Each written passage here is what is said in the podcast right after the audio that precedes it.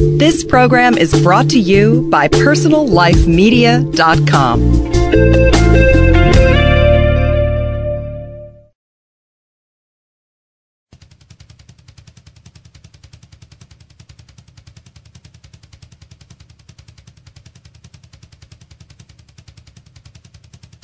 Hey, welcome back to The Fearless Lover here on Personal Life Media. I'm your host, Adam Gilad. Every week we explore the spiritual foundations of how to create a life of love, something most of us say we want, but not everyone's willing to put the work into actually achieving.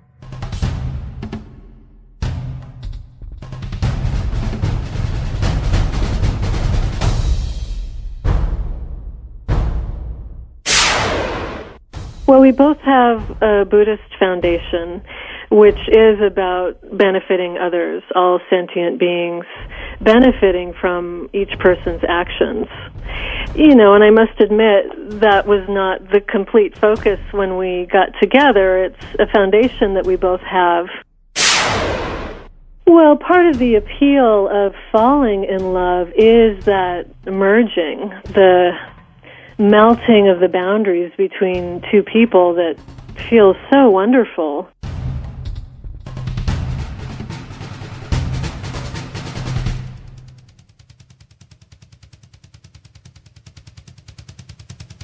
My guest this week is someone I recently met. Her name is Lorraine Platt, and with her husband, she has a uh, counseling uh, practice in Marin County. And I love the title of it. Uh, first of all, Lorraine, welcome. Thank you, Adam. Hi. Hi. Now, you guys are real life therapists, correct? yes, we are licensed and everything. Licensed and everything. And um, what what got me interested in your work as I started really exploring it is that you work a lot with couples and with singles um, in terms of how to find love. But the title of your practice, it's right up front there, is not just passion; it's passion and purpose. So, how does purpose play a part in creating an, an enduring love relationship? That's a great question. We chose that name because our focus in working with couples is bringing the masculine and feminine principles together. So passion is the feminine and purpose is the masculine. And of course, everyone knows you need passion in a successful relationship for it to be juicy, for it to be really connected. But the purpose is finding a meaningful and compatible partner, meaning it's clear, it's grounded, and it is purposeful in your life. It brings healing to each individual and to the relationship itself as it evolves over time. Now, you, you said that the purpose is the masculine principle, but it's something that both partners have to express. Exactly. The purpose is the clarity, the focused masculine presence. And both people, of course, have masculine and feminine in them. And in terms of creating a good foundation in a partnership, there needs to be the clarity that this person is a good fit for you. So it can't just be based on emotion or attraction. That's one part, of course, a very important part of a relationship. But there also needs to be the very practical piece of, is this person good for me? And when you, when you look at purpose, I'm trying to get, it's not just that do we have the same purpose in life. You're saying there has to be a commitment, I would think, of purpose, a purposeful relationship. That I am on purpose in this relationship, that it's not, you know, anterior or, you know, uh, tangential to my personal life. Exactly, that it's meaningful to both people and ideally that it spreads out into the community, that the relationship of that couple is beneficial to their community. That it's not just to feel good or to have something that they want in their life, but that, like I said, it heals each person as an individual and that that person can take what they're learning out into the greater community and be of service. Beautiful. So it really radiates outward in, in a few seconds, I'm going to ask you about how fear plays into this and holds people back. But before we get there, you know, not everyone looks at a relationship that way. A lot of people look at it as comfort or uh, escape or um, making up for some uh, sense of loneliness or lack in their lives. Um, so this it's a kind of high intention for getting into relationship. And it is kind of a spiritual intention. So I wanted to ask you about, I mean, you're in the heart, you're the whirlwind of spirituality over there in Marin County. yes. I wanted to ask you about what, you know, you and your husband have been married for a while. What have been your uh, spiritual influences in creating a practice to help people find love? Well, we both have a Buddhist foundation, which is about benefiting others, all sentient beings benefiting from each person's actions. You know, and I must admit that was not the complete focus when we got together. It's a foundation that we both have and you're right, that is a very high intention. And those other more basic needs do come into play of wanting comfort and companionship and all of that. And I think the evolution of relationship happens in stages and people, as they say in Buddhism, start where they are and then evolve from that. And like I said, ideally transform each other through their relationship so that they are taken to a higher level with each other that does spread out. My other influences are 12 step programs actually, which have an incredibly strong spiritual foundation, which is grounded in Buddhism. And also a lot of breath work and energy work, which have really served to get me out of my head and into my body. And those are great foundations, very useful in a relationship. I also see that on your list is uh, David Deida. Both your husband and yourself mentioned him. Yeah, that's actually how we got together. I had a pattern of being with unavailable men, as many women do. And being a therapist for many years, I knew that had something to do with me and what I was creating, but I couldn't really figure it out. And it was when David Deida came here to the Bay Area a few years ago that my husband, he wasn't my husband at the time, but he invited me to come to the workshops and to participate with him and practice David's work, which is based on the masculine and feminine principles in relationship. And when he showed up and he committed to doing this work with me, I got really scared. And I had never had a man commit to me, commit to doing something and being available and asking me to show up with him on a consistent basis. So it's like my whole world opened up and I could see why I had been so scared. Um, because all I was aware of was really longing to have that connection and then chasing men and then they would run away, which is, you know, the a common dilemma between men and women. And to really have an experience of moving out of that, I realized I needed to help other men and women do the same. That's great. It's a good story. I, I understand uh, where you're coming from. What I want to get, I want to dig a little deeper here. Um, when you said he, he asked you to show up and there was fear, for people who are listening, could you explain what you mean exactly by showing up and how the fear played into that, and then how you overcame that fear? Hmm. Hmm. Ah. Let's see.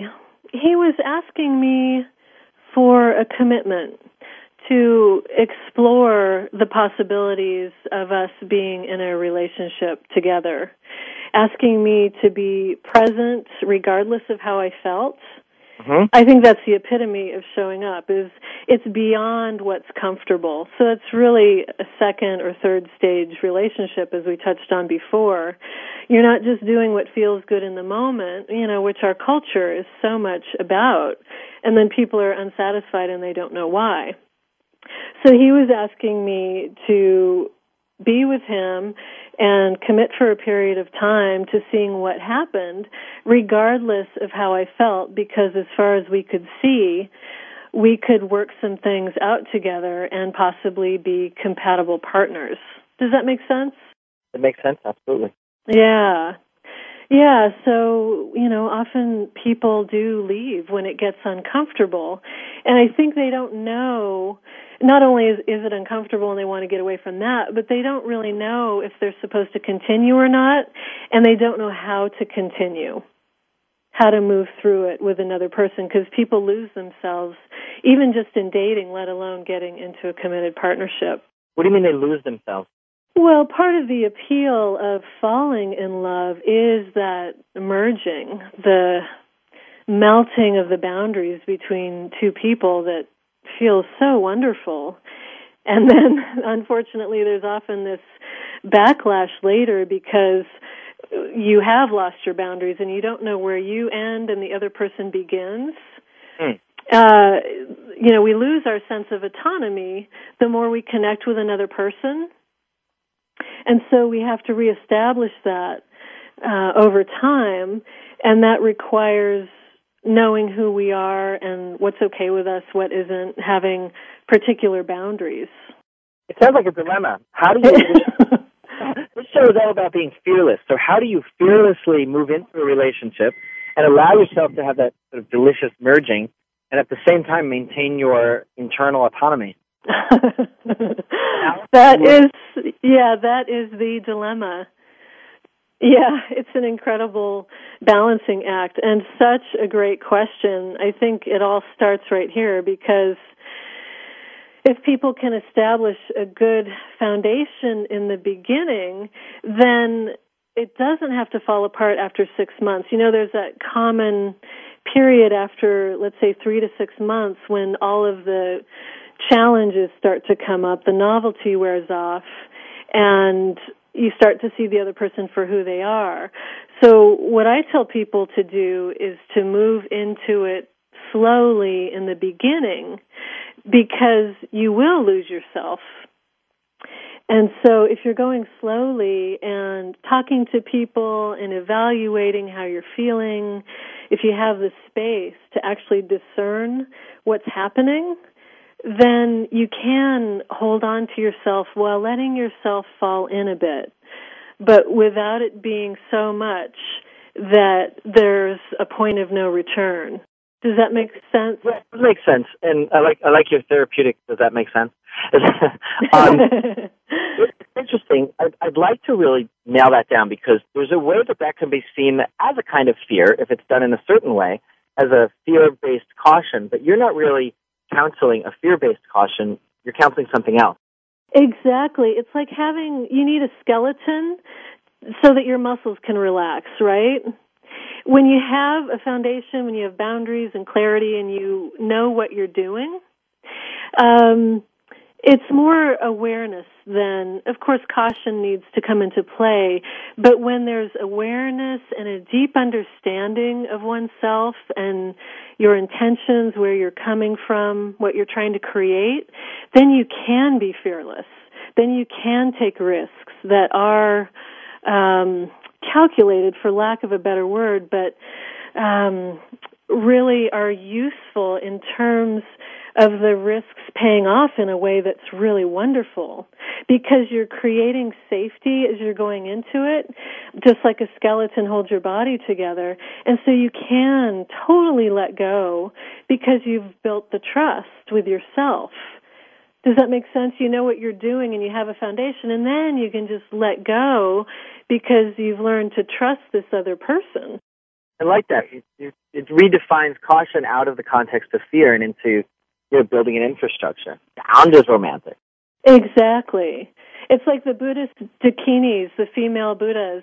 They hold an open lotus flower in one hand and a chopping knife in the other, which represents awareness and discernment. And they, they complement each other so beautifully because the lotus flower is the open, receptive feminine that just wants to connect and be loved. I just want to point out to our female listeners that the chopping knife is a metaphor.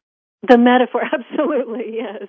It's simply a metaphor, a symbol for discernment so that um, both people can love fully without the fear because mainly they've learned to trust themselves. They've learned what's important to them. They've decided they want to live fearlessly and dive into life and connect with other people. And because they know themselves and they're connected to who they are, they can fearlessly dive in and be fully alive and play with other people and come from a place of trust and see what happens. That's great. You just uh, remind me of something I know David Deida teaches, where he says, if you feel that you're falling in love instantly, for women friends to come and check out the guy. exactly, exactly. Which is another um, useful tool of discernment because until the trust is built with the man, the masculine partner, uh, the woman needs to hold that part herself as well as the feminine. She needs to hold the protective energy, and she can use her girlfriends for that, and that can be a spiritual practice. And it's important for women to get together and really nurture the juicy, receptive feminine as well. Because what I see is that a lot of women get stuck in the cautionary, uh, distrustful, actually even suspicious part toward men, and it really keeps men out, understandably, right? Absolutely. Yeah. You've kind of given me an image of the dakini, going back to that image, where, you know, in a dating situation or when you meet a man, the, the chopping knife is out front and the lotus is kind of held back a little. And then as you get to trust them, you can bring the lotus forward and pull back the knife a little and then hopefully eventually pocket the knife. exactly. that lotus between you. I mean, that's your beautiful feminine. Um, so that's one image, a sort of a slow, you know, a slow replacement uh, or shifting that balance. But on the other hand, I know something that Deida teaches, and, and you have on your site, you say how you teach women to relax through softening and open into their natural radiance and become an irresistible, irresistible force of nature. That sounds like you say hold the lotus out in front. So how do you balance those two? Well, it's exactly what you're saying, Adam, where over time, as the trust does build, the lotus opens more and does come forward. And there is more room for that receptivity. And it's so purposeful in the beginning um, to have that discernment because men need that as well. Uh, women teach men how to show up and to be present. And so women give men feedback and it's very, very useful. So if a man is doing something that isn't really in the best interest of the woman, and well, for both people actually, but let's say they're on a date and the man says something offensive and the woman snarls. It's just a little example. The man knows, hey, wait a second, I got out of line there. I'm disconnected from my heart and I'm not really thinking about this other person that I'm with. And so men and women teach each other as they're together, especially in the beginning. And so it's a great way for them to find out uh, where the other person is on their spiritual path. Does that make sense? It makes sense. If a woman snarls during dinner, also, it's probably a good idea to cut back on the red meat. it just crossed my mind. I or maybe she needs a little bit more. therapist. So, yeah. I wanted to, so clearly, mm, I wanted to go into the male and female before we close. And we talk about what would hold a woman back, what fears would hold her back from radiance, from being her soft, feminine beauty that men really crave so much. And I think we've decided that trust is a big one. Yeah, but you know what, Adam? It's also a choice to not live in fear and to go out into the world and let everyone see her heart, to just assume that it's safe. It's an incredible paradox, you know, where you're just doing it anyways and because the universe is holding you and it doesn't matter what men are doing there's that whole, you know, that perspective is really important as well. So, you know, we're talking specifically about dating, but as far as just being out in the world, uh, it is a moment to moment choice to not live in fear, uh, for her to open her heart and make herself available and see who's drawn to her. See, you know, of course the present conscious men are going to be drawn to something that beautiful. And what about men? On your page, you said on your uh, homepage, you said that men grow stronger through practices that provide structure, clarity, and commitment. What fears hold men back from really inhabiting their masculine? Mm, I would say that they are afraid of not being appreciated. They're afraid of being criticized and undermined. that that masculine uh, disconnected energy will come at them from women. And they're right; it happens a lot, and that they will then lose themselves and not know how to interact with that, not know how to protect themselves. And really, what women need when they're in that place is a lot of acceptance. Of course, those things come from fear as well. But for the man to just stay there with them and to keep being present, regardless of the wild emotions that come at them. But for a man to stay in his center, and for him to do that, the practices um, include meditating and grounding and spending time with other men so that they can get really solid in themselves and who they are, regardless of uh, what's coming at them, especially from a woman. And men often don't understand women's emotions because they're so different and can often feel out of control. Really? Let me follow up on that one with men. You said the practice for men. I think this is really, one, where, really where I want to close and to get some practical advice for men in relationships or uh, dating.